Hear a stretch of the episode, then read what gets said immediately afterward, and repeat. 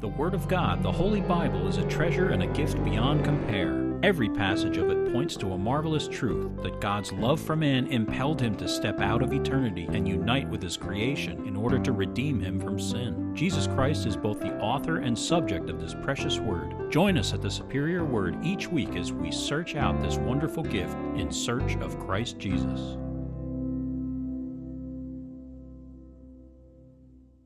Psalm 32, a psalm of David, a contemplation.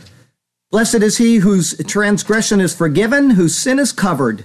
Blessed is the man to whom the Lord does not impute iniquity, and in whose spirit there is no deceit. When I kept silent, my bones grew old through my groaning all the day long. For day and night your hand was heavy upon me. My vitality was turned into the drought of summer. Selah. I acknowledged my sin to you, and my iniquity I have not hidden. I said, I will confess my transgressions to the Lord, and you forgave the iniquity of my sin. Selah. For this cause, everyone who is godly shall pray to you in a time when you may be found. Surely, in a flood of great waters, they shall not come near him. You are my hiding place. You shall preserve me from trouble. You shall surround me with the songs of deliverance. Selah. I will instruct you and teach you in the way you should go. I will guide you with my eye. Do not be like the horse or like the mule, which have no understanding, which must be harnessed with bit and bridle, else they will not come near you. Many sorrows shall be to the wicked, but he who trusts in the Lord, mercy shall surround him. Be glad in the Lord and rejoice, you righteous, and shout for joy, all you upright in heart. We're in Numbers 33, 1 through 15 today. This is entitled The Journeys of Israel, Part 1. It's from Egypt to Sinai. Really great pictures of Christ in this, by the way. Verse uh, 1 These are the journeys of the children of Israel who went out of the land of Egypt by their armies under the hand of Moses and Aaron. Now Moses wrote down the starting points of their journeys at the command of the Lord, and these are their journeys according to their starting points. They departed from Ramses in the first month on the 15th day of the first month. on the day after the Passover, the children of Israel went out with boldness in the sight of all the Egyptians. For the Egyptians were burying all their firstborn, whom the Lord had killed among them. Also on their gods the Lord had executed judgments. Then the children of Israel moved from Ramses and camped at Sukkot. They departed from Sukkot and camped at Etam, which is on the edge of the wilderness. They moved from Etam and turned back to Pi Hahiro, which is east of Baal Zephon, and they camped near Migdol. They departed from before Hahiro and passed through the midst of the sea, woohoo, into the wilderness. Went three days' journey into the wilderness of Etam and camped at Marah. They moved from Marah and came to Elim. At Elim were 12 springs of water and 70 palm trees, so they camped there.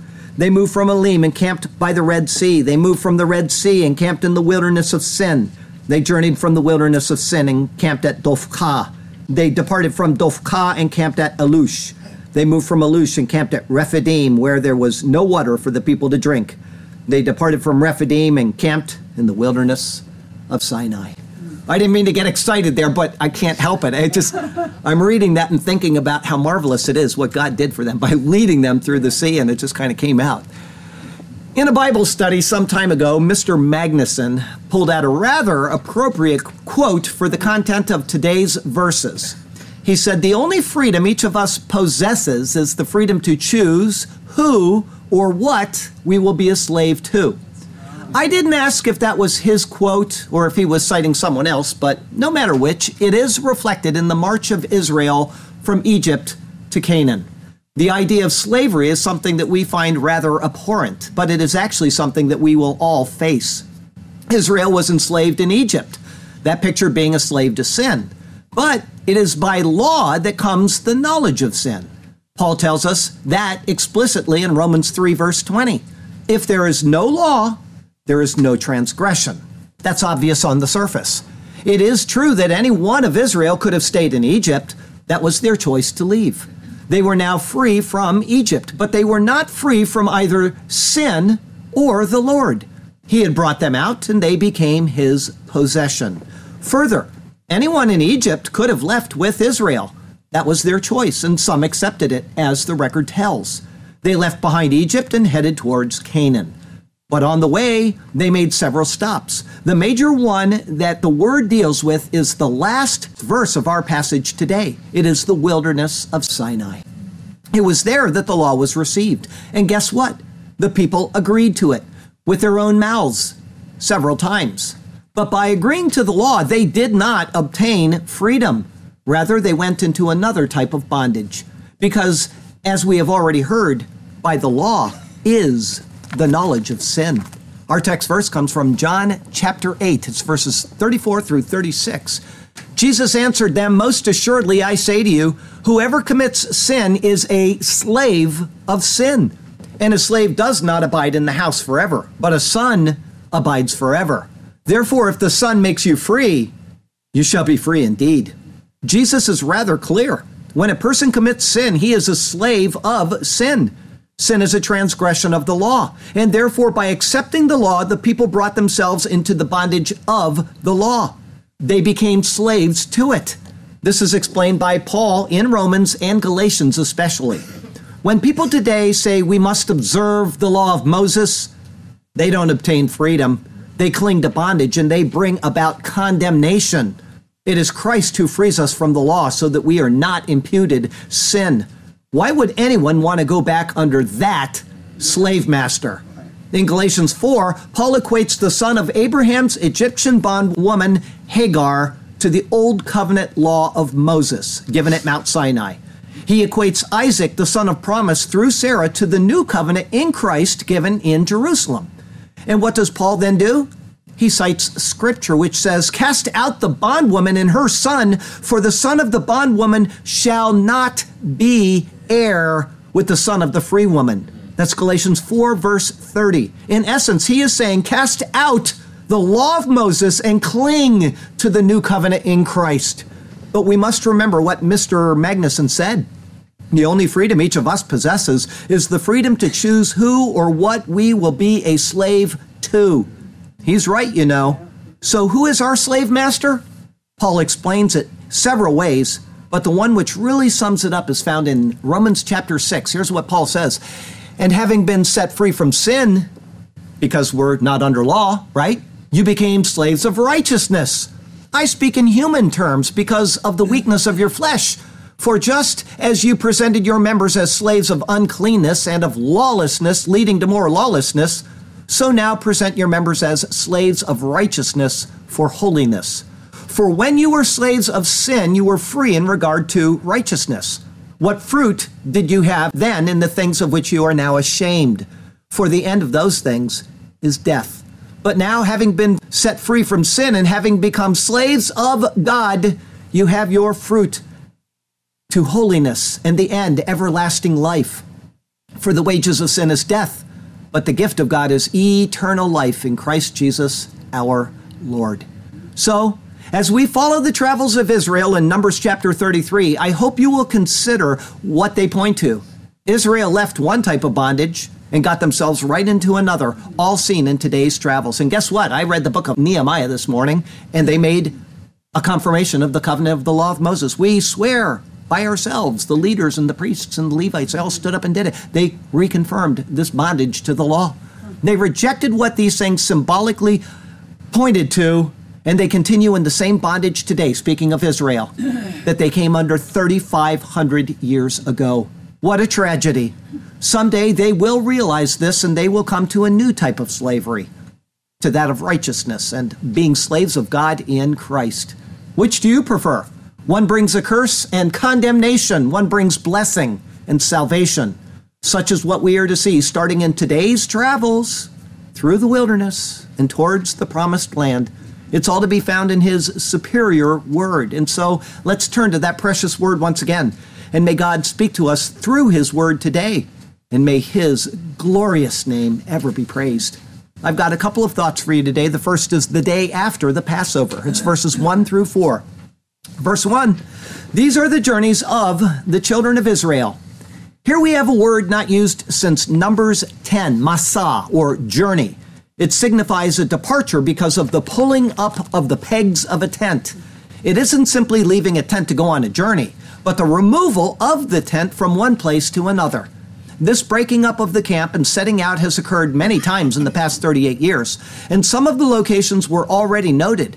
However, we are now to be given a complete list of them from Egypt right up until the border of Canaan, counting them as we go. That begins with the words that it was Israel. Verse 1 continues, who went out of the land of Egypt. Egypt is the starting point. They were in the land of bondage and they were heading to their promised possession. Verse 1 continues, by their armies under the hand of Moses and Aaron. The words are well translated. They were structured into armies or individual forces of fighting men, and they were bayad, or under the hand of Moses and Aaron. This means that they were under the direction or control of them. At first, they were led out of Egypt with a word which describes being in orderly ranks. It's hamushim.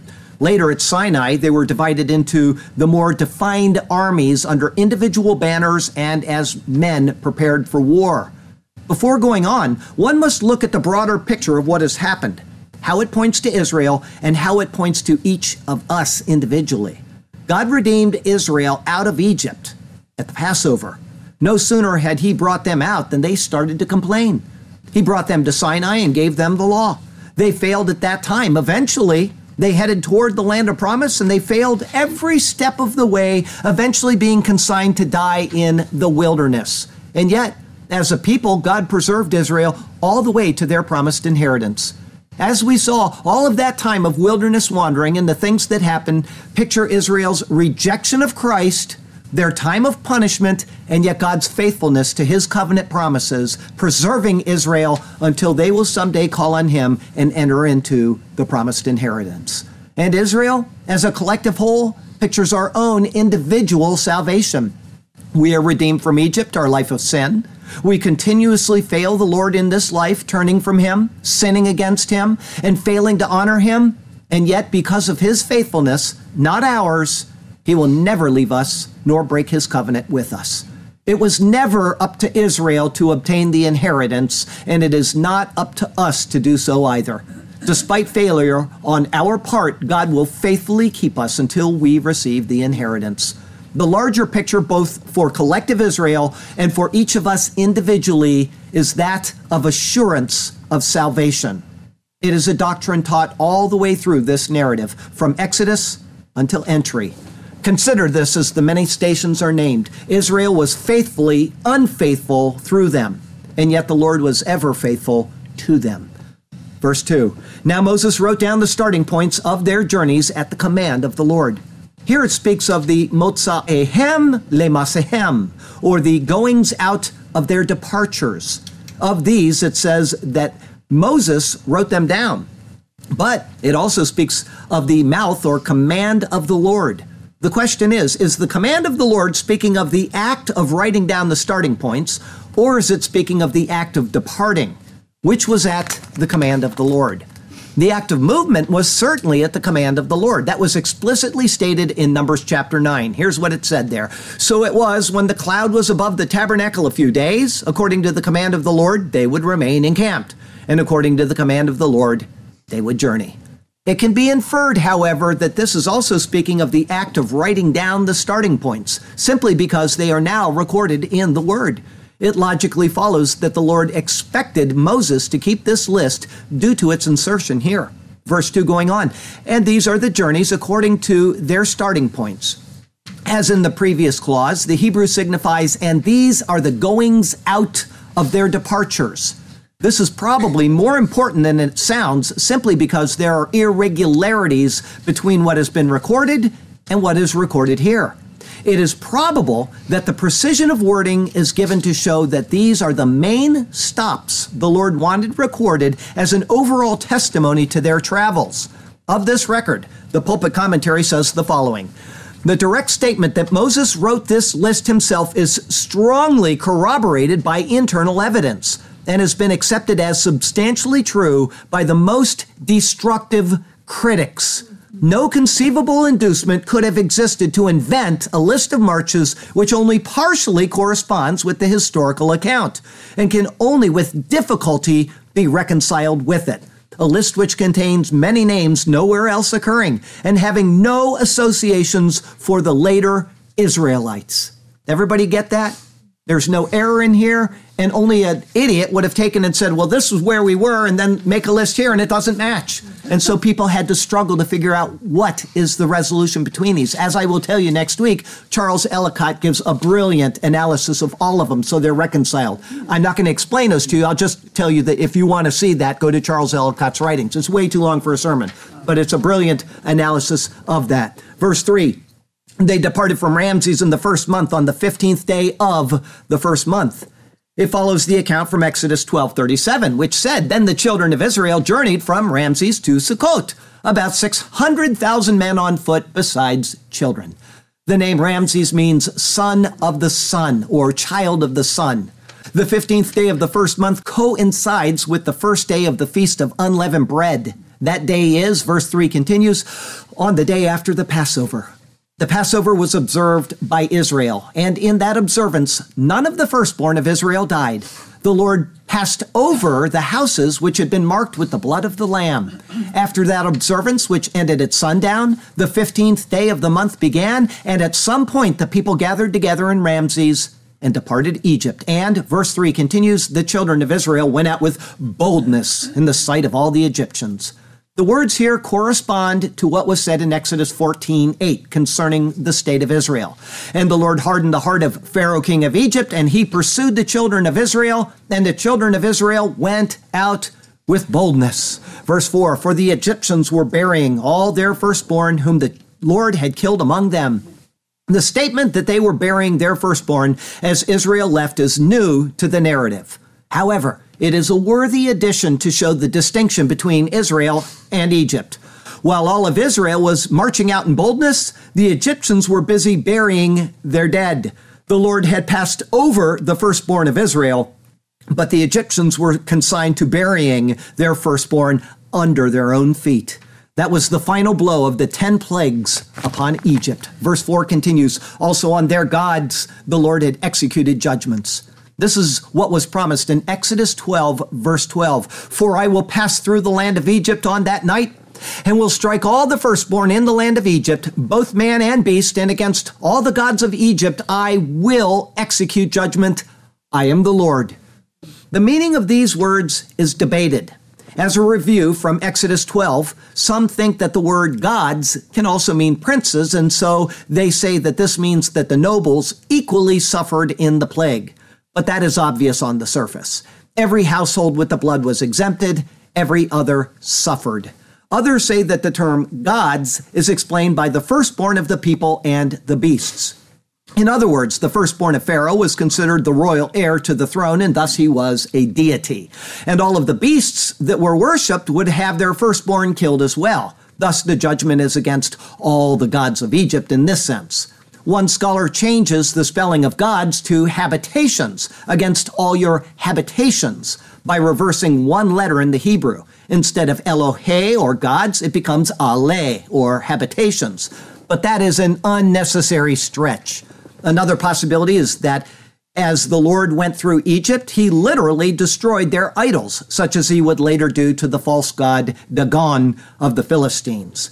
And others take this statement as the individual plagues being judgments upon the individual gods of Egypt. In other words, the Egyptians worshiped the Nile, and so in turning the Nile into blood, it was a judgment upon that god. Each plague corresponds to one of the gods of Egypt. It is true Egypt worshiped the things that were plagued by the Lord, proving them impotent during their plagues. The plague of darkness was a plague which covered over their sun god, Ra. However, this is not what is being referred to here. First, the Nile still flows, and the sun is still in the sky. Secondly, the ten plagues did not exhaust all of the false gods of Egypt. They had innumerable gods. And thirdly, the promise was that judgment would be executed upon the gods at the time of the Passover. Nine of the plagues had already come to pass, so this is incorrect as well.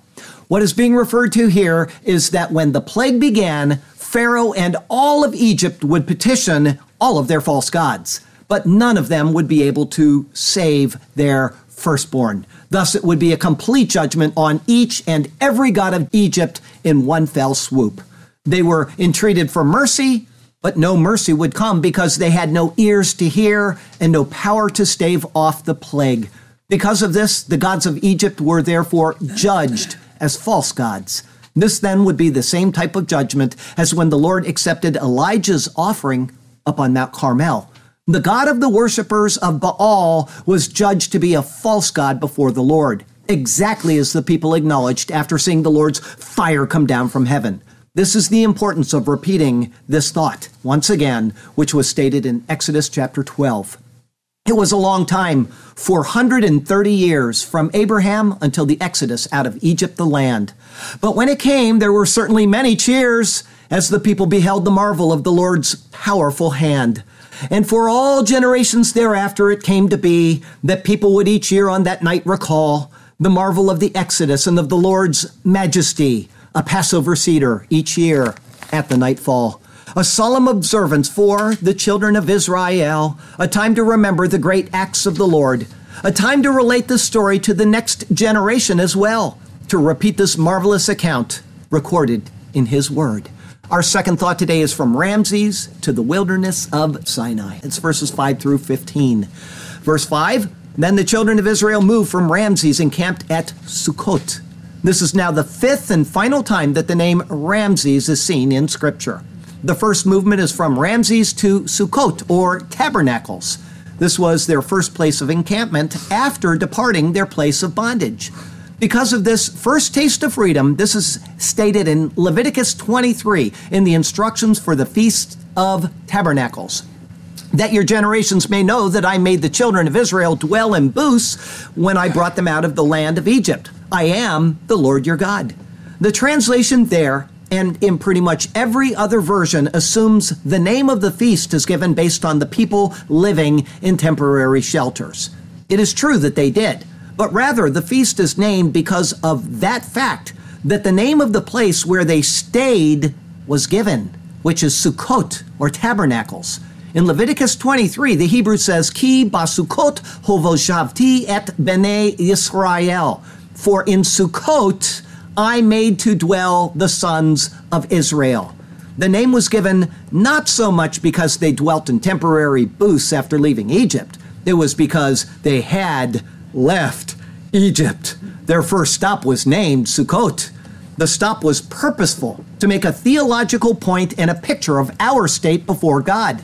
We are redeemed, but we continue to live in temporary bodies, awaiting our final glorified bodies.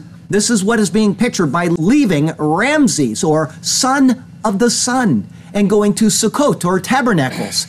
In Malachi chapter 4, Christ is called the Son, S U N, of righteousness. We become sons of God through adoption because of the work of Christ. The Passover led the people to gather at Ramses for their departure. The people are now sons of the Son, meaning Christ. From there, they moved then to Sukkot, or tabernacles. The picture is that though redeemed, we continue on in these earthly bodies, or tabernacles. The Feast of Tabernacles was given for this purpose. Go back and refresh your minds by watching those Leviticus 23 sermons again sometime. The picture is made. And so, verse 6, they departed from Sukkot and camped at Etam. This second movement is confirmed by Exodus 13, verse 20. So they took their journey from Sukkot and camped in Etam at the edge of the wilderness. We must now take a moment to review the meaning of the name Etam from Exodus 13. As I said then, scholars have attempted to define the name based on the meaning of the letters as they are structured, either from a Hebrew or an Egyptian context.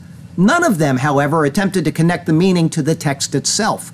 But in doing that, the name seems likely. The name Sukkot was given to us for a reason. Etam, like Sukkot, doesn't have to be the name of the place prior to their arrival, but the name given to the place upon their arrival. They went from Sukkot, meaning tabernacles, and its meaning was intended to show the state of Israel at the time. Now, Etam is mentioned, and it was for the same reason. Right after mentioning that Israel came to Etam, this is then recorded. Exodus 13, verses 21 and 22. And the Lord went before them by day in a pillar of cloud to lead the way, and by night in a pillar of fire to give them light, so as to go by day and night. He did not take away the pillar of cloud by day or the pillar of fire by night from before the people. In that sermon, we noted that Albert Barnes said fire and smoke signals were used by Greeks and Persians in their marches. One ancient papyrus is said to call the commander of an Egyptian army a flame in the darkness ahead of his soldiers. As Barnes said, by this sign, then, the pillar of cloud, the Lord showed himself as their leader and general. Israel was at the edge of the wilderness, camped and ready to move on. But there, for the first time, it mentions this new development. The term Lord, meaning Jehovah, was now reintroduced into the narrative instead of the word God, which was used so often, Elohim. It is with this marvelous description, the cloud and the pillar of fire, that he was at that time described. The introduction of the manifestation of the Lord is being tied to the name Etam. The word Ot, from which Etam is derived, means sign. And so Etam means their sign because it was what was being portrayed at the time. He was their sign to move, where to move, and when to move. He was their sign of comfort and reassurance. He was their sign that he was with them. As Etam was pointing to the manifestation of the Lord, and it means their sign, then Paul's words in 1 Corinthians take on a much more meaningful sense. Here's what he says in 1 Corinthians 10 Moreover, brethren, I do not want you to be unaware that all our fathers were under the cloud, all passed through the sea, all were baptized into Moses in the cloud and in the sea. The people were baptized into the cloud as well as into the sea. Thus, it was a sign to the people of the process of their redemption.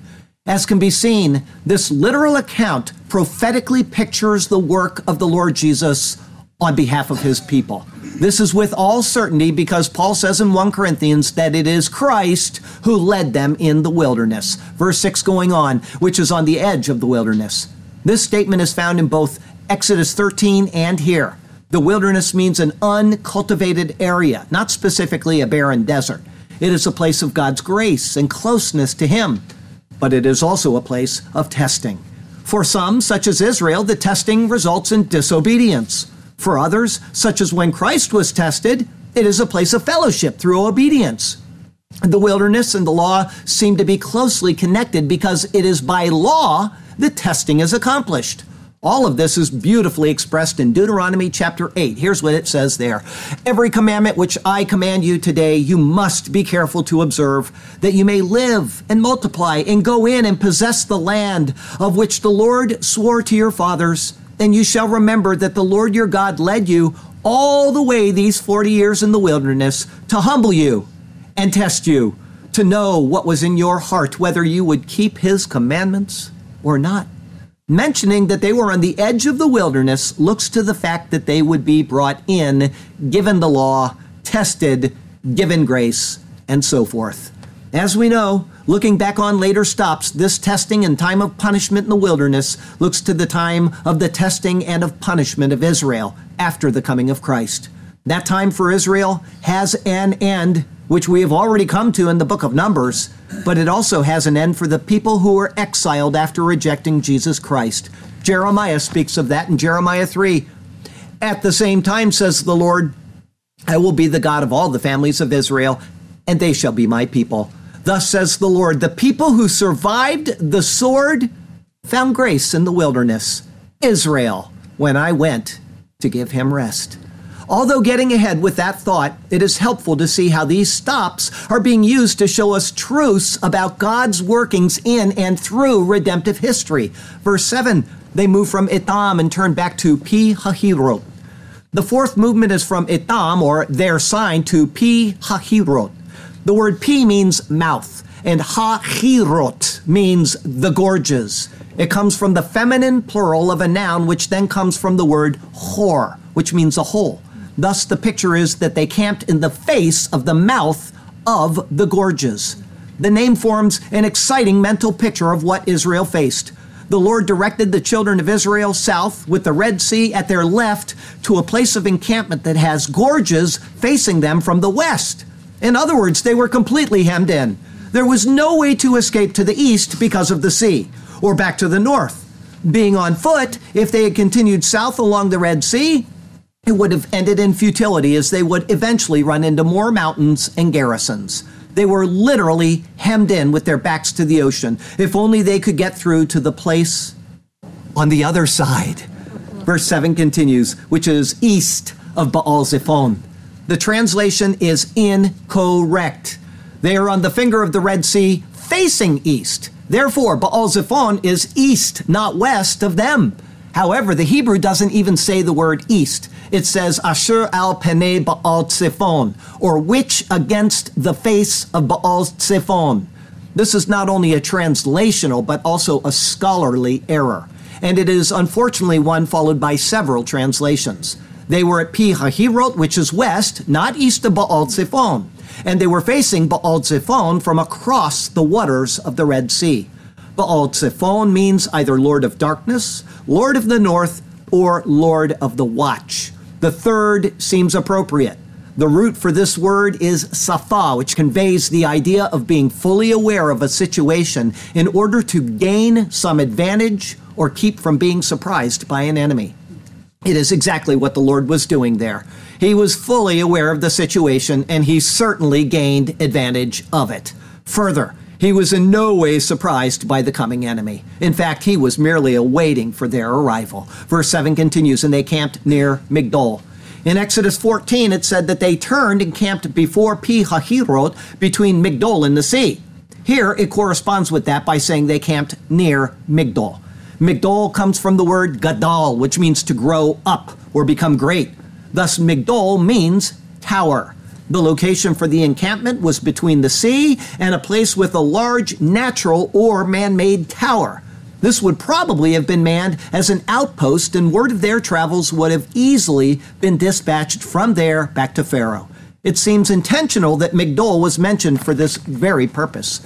It is meant to show that a report made it back to Pharaoh that this giant contingent of people had taken up camp on the shores of the Red Sea. We all know what happened, though. When the time of greatest stress and distress came upon the people, Moses declared to them in their trepidation, Do not be afraid. Stand still and see the salvation of the Lord, which he will accomplish for you today. For the Egyptians whom you see today, you shall see again no more forever. The Lord will fight for you, and you shall hold your peace. Relief would come and it would be the Lord who provided it. And when it came, it was directly to Baal Zephon on the other side. Verse 8 They departed from before Hahirot and passed through the midst of the sea into the wilderness. The fifth movement is from before Hahirot or gorges to Marah. Think of the symbolism. They were by a fortress. They couldn't go in any direction, and so it seemed as if they would be swallowed up in the gorges. But on the other side from them was Baal Zephon, Lord of the Watch. Nothing would swallow his treasured possession, Israel. Instead, he led them through the midst of the sea into the wilderness, a place of his grace and closeness to him, but also a place of testing. In this area, they, verse 8 continues, went three days' journey in the wilderness of Etam.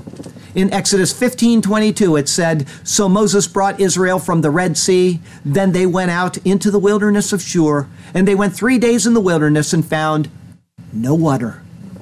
What was called Shur is now called Etam. The changing of the name does not imply an error.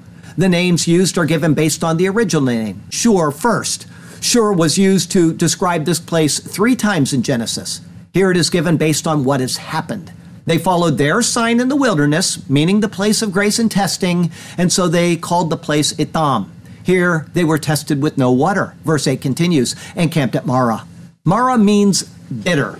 The name was given based on the event. In Numbers 15:23 it said, "Now when they came to Mara, they could not drink the waters of Mara, for they were bitter." Thus it was named because of the waters which were bitter and undrinkable. But as we saw, there was a small note of grace there. The name Mara is spelled with a hey, or basically an H at the end of it. Hey is the fifth letter of the Hebrew Aleph Bet, five being the number of grace. It is the same letter that was added to Abraham and Sarah's name as a sign of covenant grace. However, in the book of Ruth, when Naomi asked to be called Mara, it is spelled without this hey, this H. In calling herself Mara without the H, she was proclaiming her bitterness, and it was as if she felt she was outside of the Lord's covenant provision, wallowing in her own bitterness. This letter Hey has the meaning of hook, reveal, or breath, and thus the story took on a greater meaning. A gift of grace was revealed, which took the people's breath away. The bitter waters were healed and made sweet. And from there, verse 9, they moved from Mara and came to Elim. At Elim, there were 12 springs of water and 70 palm trees, so they camped there. In this verse, Sergio found an interesting acrostic. In the words Elima ube Elim shetem esre enot mayim veshivim temarim veyachanu sham, or and at Elim, 12 springs of water and 70 palm trees, so they camped there there is a forward running acrostic of the first letter of those words. If you have your sermon that I gave you, it's on the last page. You can take a look at it. It is two words separated by the letter ayin. Taking out that letter, it says, His death I will redeem. As the account of the waters of Mara pictured the cross of Christ, it is an amazing confirmation of his work. But another interesting thing is that the additional letter ayin, which is between the two words, means eye. This verse speaks of the enot mayim, or the eyes of water, meaning springs of water. So that additional letter seems more purposeful to the acrostic than a failure of it. And when I was looking at it, I noticed that the last letter of the previous word, esre, or the first letter of the word before the esre is also an ayin. So if you look at the one, two, three, fourth letter down, esre, it begins with an ayin. The next letter, that added ayin is there, and the word after that is the word mayim. So it says in the acrostic, enot mayim. Two ayins means eyes of water.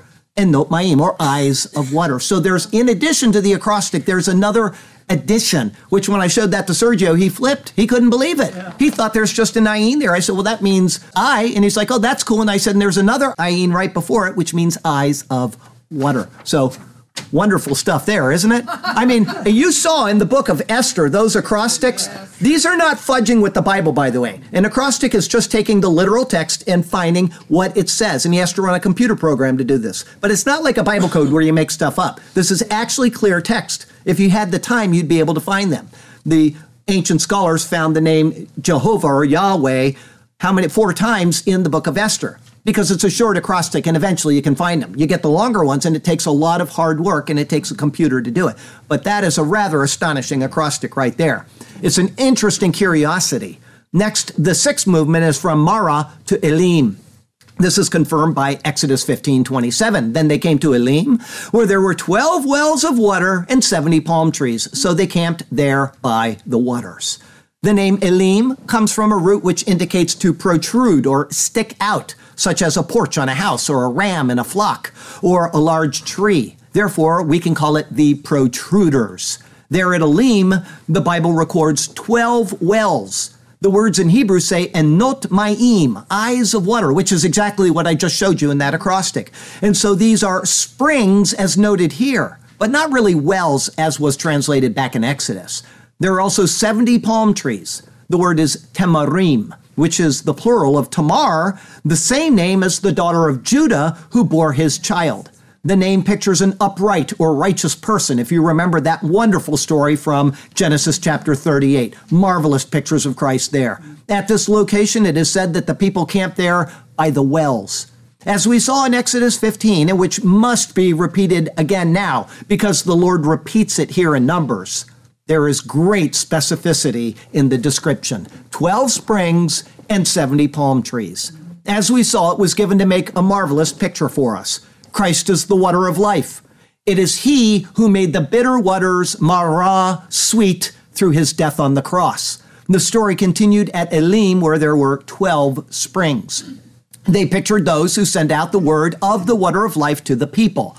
In Matthew 10, the apostles were given the power to heal just as the Lord said that he would be Jehovah Rophecha, or the Lord who heals, in the previous verse of Exodus chapter 15. And when he had called, this is Matthew chapter 10, the 12 apostles, and when he had called his 12 disciples to him, he gave them power over unclean spirits to cast them out and to heal all kinds of sickness and all kinds of disease. The 70 palms represented the 70 disciples or righteous ones chosen by Christ in Luke 10 to follow suit. After these things, Luke 10 says, the Lord appointed 70 others. So you have the 12 springs and then you have the 70 palm trees and sent them two by two before his face into every city and place where he himself was about to go and heal the sick there and say to them, the kingdom of God has come near you. Again, like the apostles, they were given the power to heal by Jehovah Rophecha, the Lord Jesus. The name Elim pictures the work of Christ, which protrudes out for all to see through these apostles and disciples who spread the message to and throughout Israel. The movement of Israel made a picture of the Lord and his ministry to the people of Israel. It was a ministry which was intended for the healing of the people through the message of the 12 apostles and the 70 commissioned disciples, if they would but pay heed to him and to his words. Verse 10 They moved from Elim and camped by the Red Sea. This is the seventh movement. From Elim, or the protruders, they then camped by the Red Sea, or Yam Suf, the sea of the ending.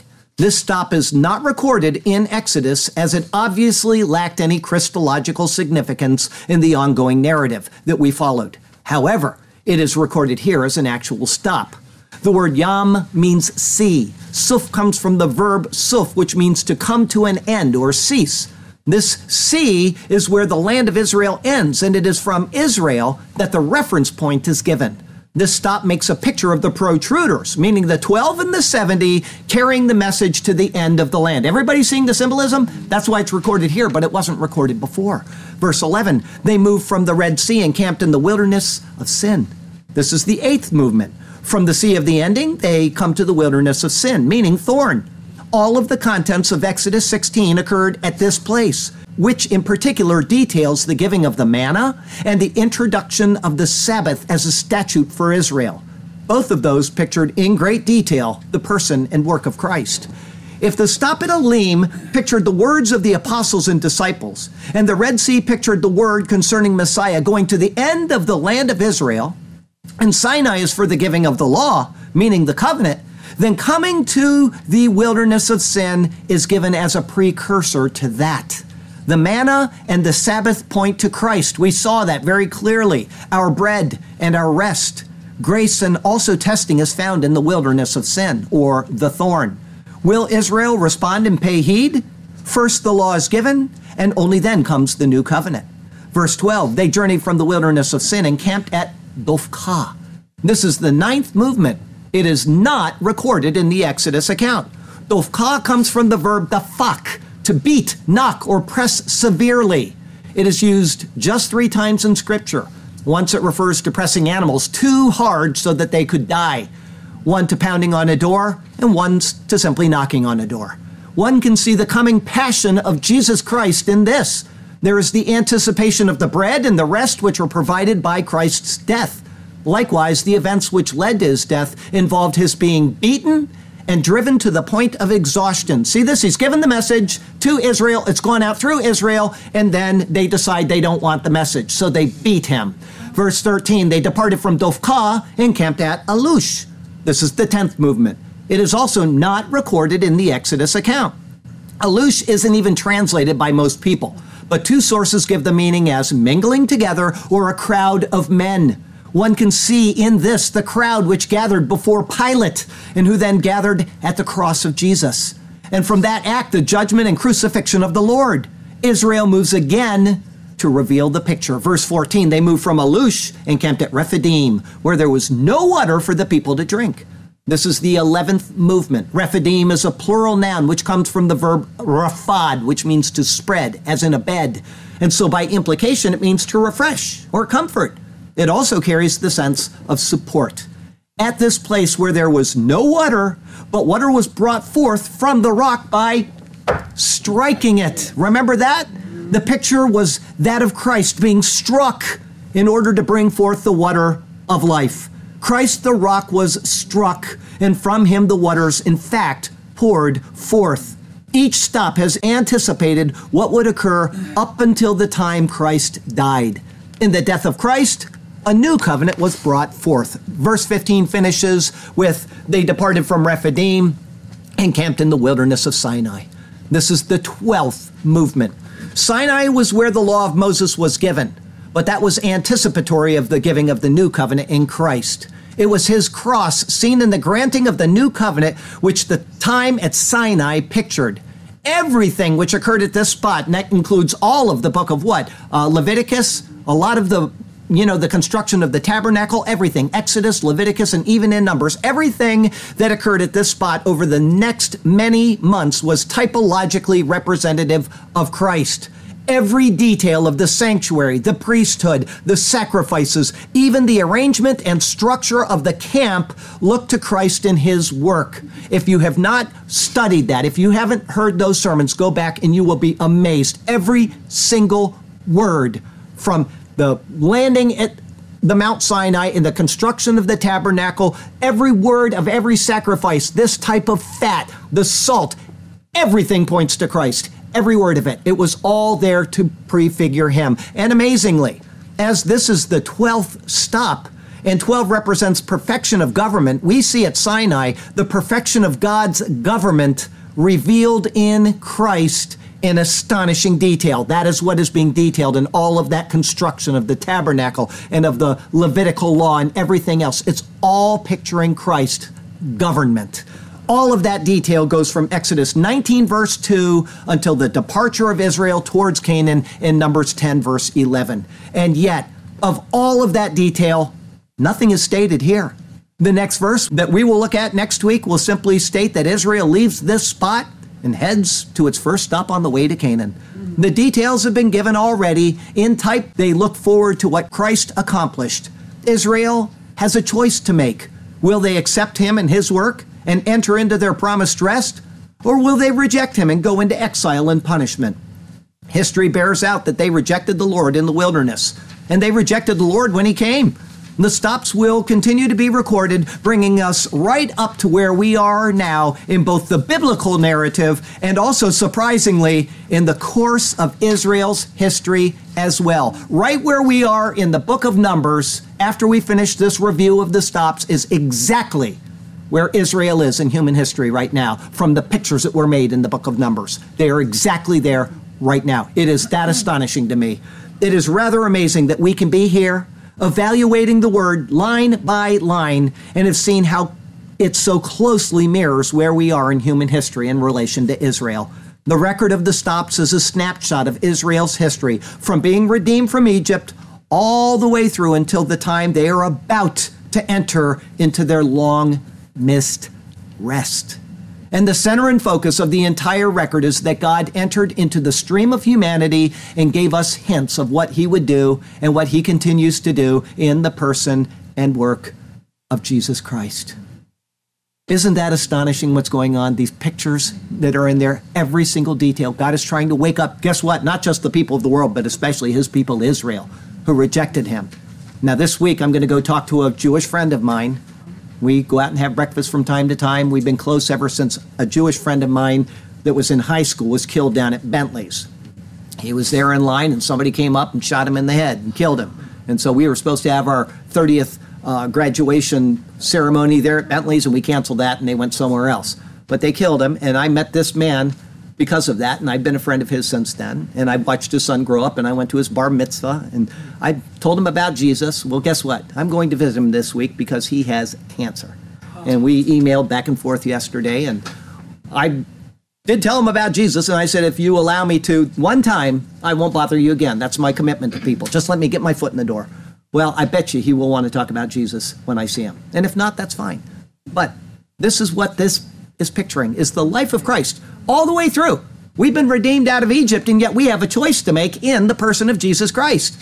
All of that was given to Israel, and guess what? They rejected him. They went into that wilderness wandering for 38 years, and we saw every single thing that happened in there. Everything pointed to their relationship with Christ.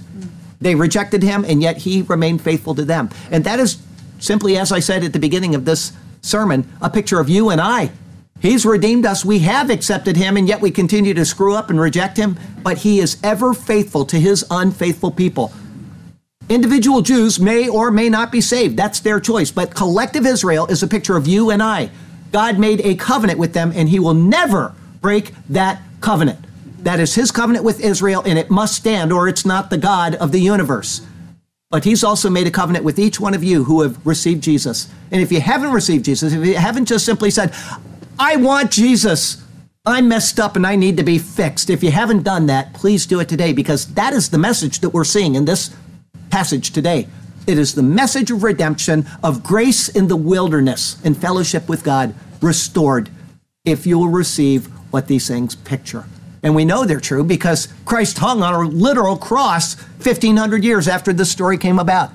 God told them in advance, in type and shadow, what he was going to do, and they did it to him because he allowed it to happen to himself. He stepped out of the infinite realm. The God of creation loves you and he loves Israel that much. I don't support Israel because they're right with God. I talked about that in Prophecy Update today. They're not. I support Israel because God made a covenant with them and we are obligated to hold to that and be faithful to that. So please get your theology straight. Support Israel despite themselves because God is doing it too. He's doing it with you as well. I got a closing verse here for you from Isaiah 42. It's verse 9. Behold, the former things have come to pass, and new things I declare. Before they spring forth, I tell you of them. Sometimes he does it in types and shadows, sometimes he does it explicitly, but he tells us in advance what is coming. And then all we need to do is read this word and search it out, and there is the answer the answer of glory, the answer of redemption. What is that story there for? Who cares if it has 12 springs and 70 palm trees? Why didn't you say 69? Because he was going to appoint 70 disciples, not 69 disciples. Everything points to something. Next week is Numbers 33, 16 through 49. This is what we are going to do. Doing all of these verses at once, we will give it a stab. It's entitled The Journeys of Israel. Part two. From Sinai to the plains of Moab. That'll be our 65th number sermon.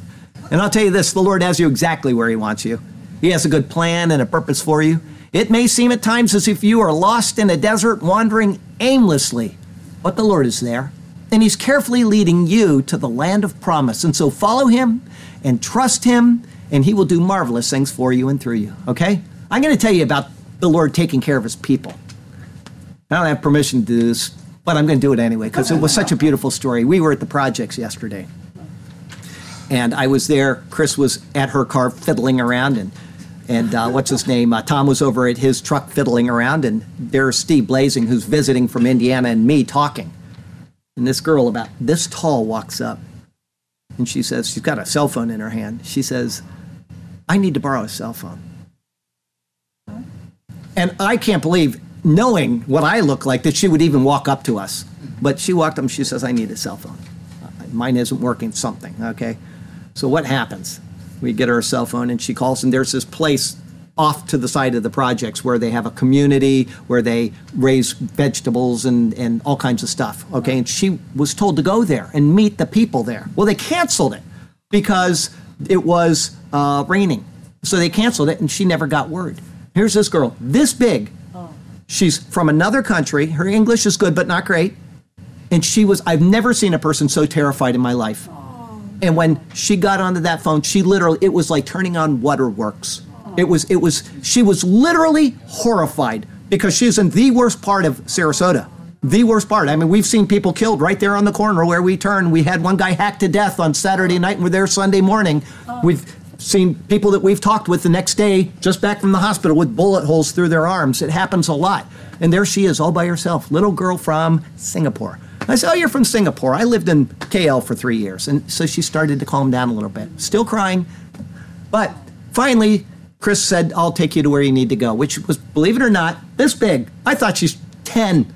She's a freshman at the arts college right there, Ringling Art College. Yeah. But she couldn't walk there. I mean, I'm telling you, that's a long walk and it's not a good place to be walking, right? So I sat down with her for a second before she got pulled away and I said, You know, we're all like sheep. We all get lost. I said, But there's somebody that'll take care of you through this. And she said, I'm already a Christian. I was, oh, saves me the effort. But guess what? She said, I was just praying for help.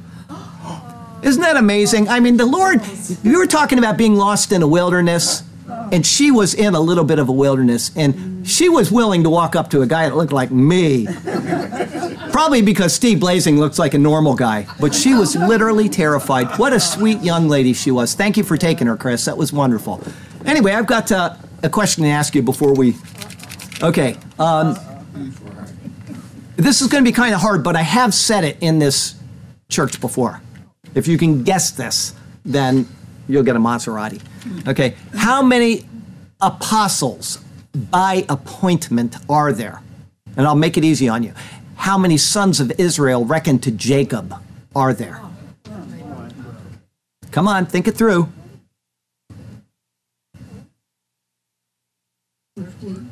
Who said that? What? Somebody said something. What'd you say? No, that's not right. I, I thought I heard somebody say 14. There's 14 apostles. The 12 original, one of them hung himself. Matthias was uh, appointed. appointed, and then Christ appointed Paul, 14. And guess what? There are 12 sons of Israel, but two more were reckoned as his own sons, Ephraim and Manasseh, 14 and 14. The patterns go all the way through the Bible. It's a marvelous thing, but nobody gets a Maserati this week. I'm sorry. Okay, got a poem and we're done. The journeys of Israel from Egypt to Sinai. These are the journeys of the children of Israel who went from out of Egypt the land by their armies under Moses' hand and Aaron's hand. Now Moses wrote down the starting points of their journeys at the command of the Lord, and these are their journeys according to their starting points as Moses did record. They departed from Ramses in the first month, on the 15th day of the first month, as was ending the night. On the day after the Passover, the children of Israel went out with boldness in all the Egyptian sight. For the Egyptians were burying all their firstborn, whom had killed among them the Lord. Also on their gods, the Lord had executed judgments, all in accord with his word. Then the children of Israel moved from Ramses and camped at Sukkot, as the word does address. They departed from Sukkot and camped at Etam, which is on the edge of the wilderness. They moved from Etam and turned back to Pi Hahirot, which is east of Baal Zephon. And they camped near Migdol, as to us the record makes known. They departed from before Hahirot and passed through the midst of the sea into the wilderness went three days' journey into the wilderness of Etam and camped at Marah, so the account does address. They moved from Marah and came to Elim. At Elim were 12 springs of water and 70 palm trees, so they camped there. There they found rest and ease. They moved from Elim and camped by the Red Sea. They moved from the Red Sea and camped in the wilderness of Sin. They journeyed from the wilderness of Sin and camped at Dophkah. They departed from Dophkah and camped at Alush. At Alush, they temporarily settled in. They moved from Alush and camped at Rephidim, where there was no water for the people to drink. They departed from Rephidim and camped in the wilderness of Sinai. Of the coming marvels there, who could possibly think? Lord God, we are even now in a wilderness, and we are wanting to be led by you. Without you to direct our lives would be a mess. And so be our guide, O God, you who are faithful and true. We long for the water in this barren land. May it flow forth from the rock, our souls to satisfy. Give us this refreshing spiritual hand, and may we take it into our lives daily, it apply. And we shall be content and satisfied in you alone. We will follow you as we sing our songs of praise. Hallelujah to you, to us, your path you have shown. Hallelujah. We shall sing to you for all of our days. Hallelujah and amen. Mabel, did you like it? She was all excited about this passage, and I, she said, I want to know what it's there for. Is it okay? Did it go okay today? It did. Praise God. Heavenly Father? It enlightened me, Charlie. Good. Heavenly Father, we thank you so much for the many blessings of this life, and we thank you for this precious word, how those things point to what Christ did, how he was beaten, how he stood among a crowd of men, and then he was struck on the cross of Calvary, releasing the water of life for any who will but come. It's just unbelievable how you tuck these things away in your word and how they stay hidden there until they're searched out. We thank you for that. We thank you for the wonderful marvels and mysteries of this precious, superior word. Then, Lord, you know the people on Thursday we mentioned and the people we mentioned today that are also suffering with their own troubles and trials and difficulties, and also one with the birthday in the week ahead. And we want to lift all of them up to you for your attention, Lord, that you will be with them through their trials and during their happy times and that you'll be glorified through their lives. We pray this that you will be glorified, Lord, because you're infinitely worthy of it. And we pray it in the precious name of our Lord and Savior, Jesus. Amen. Amen.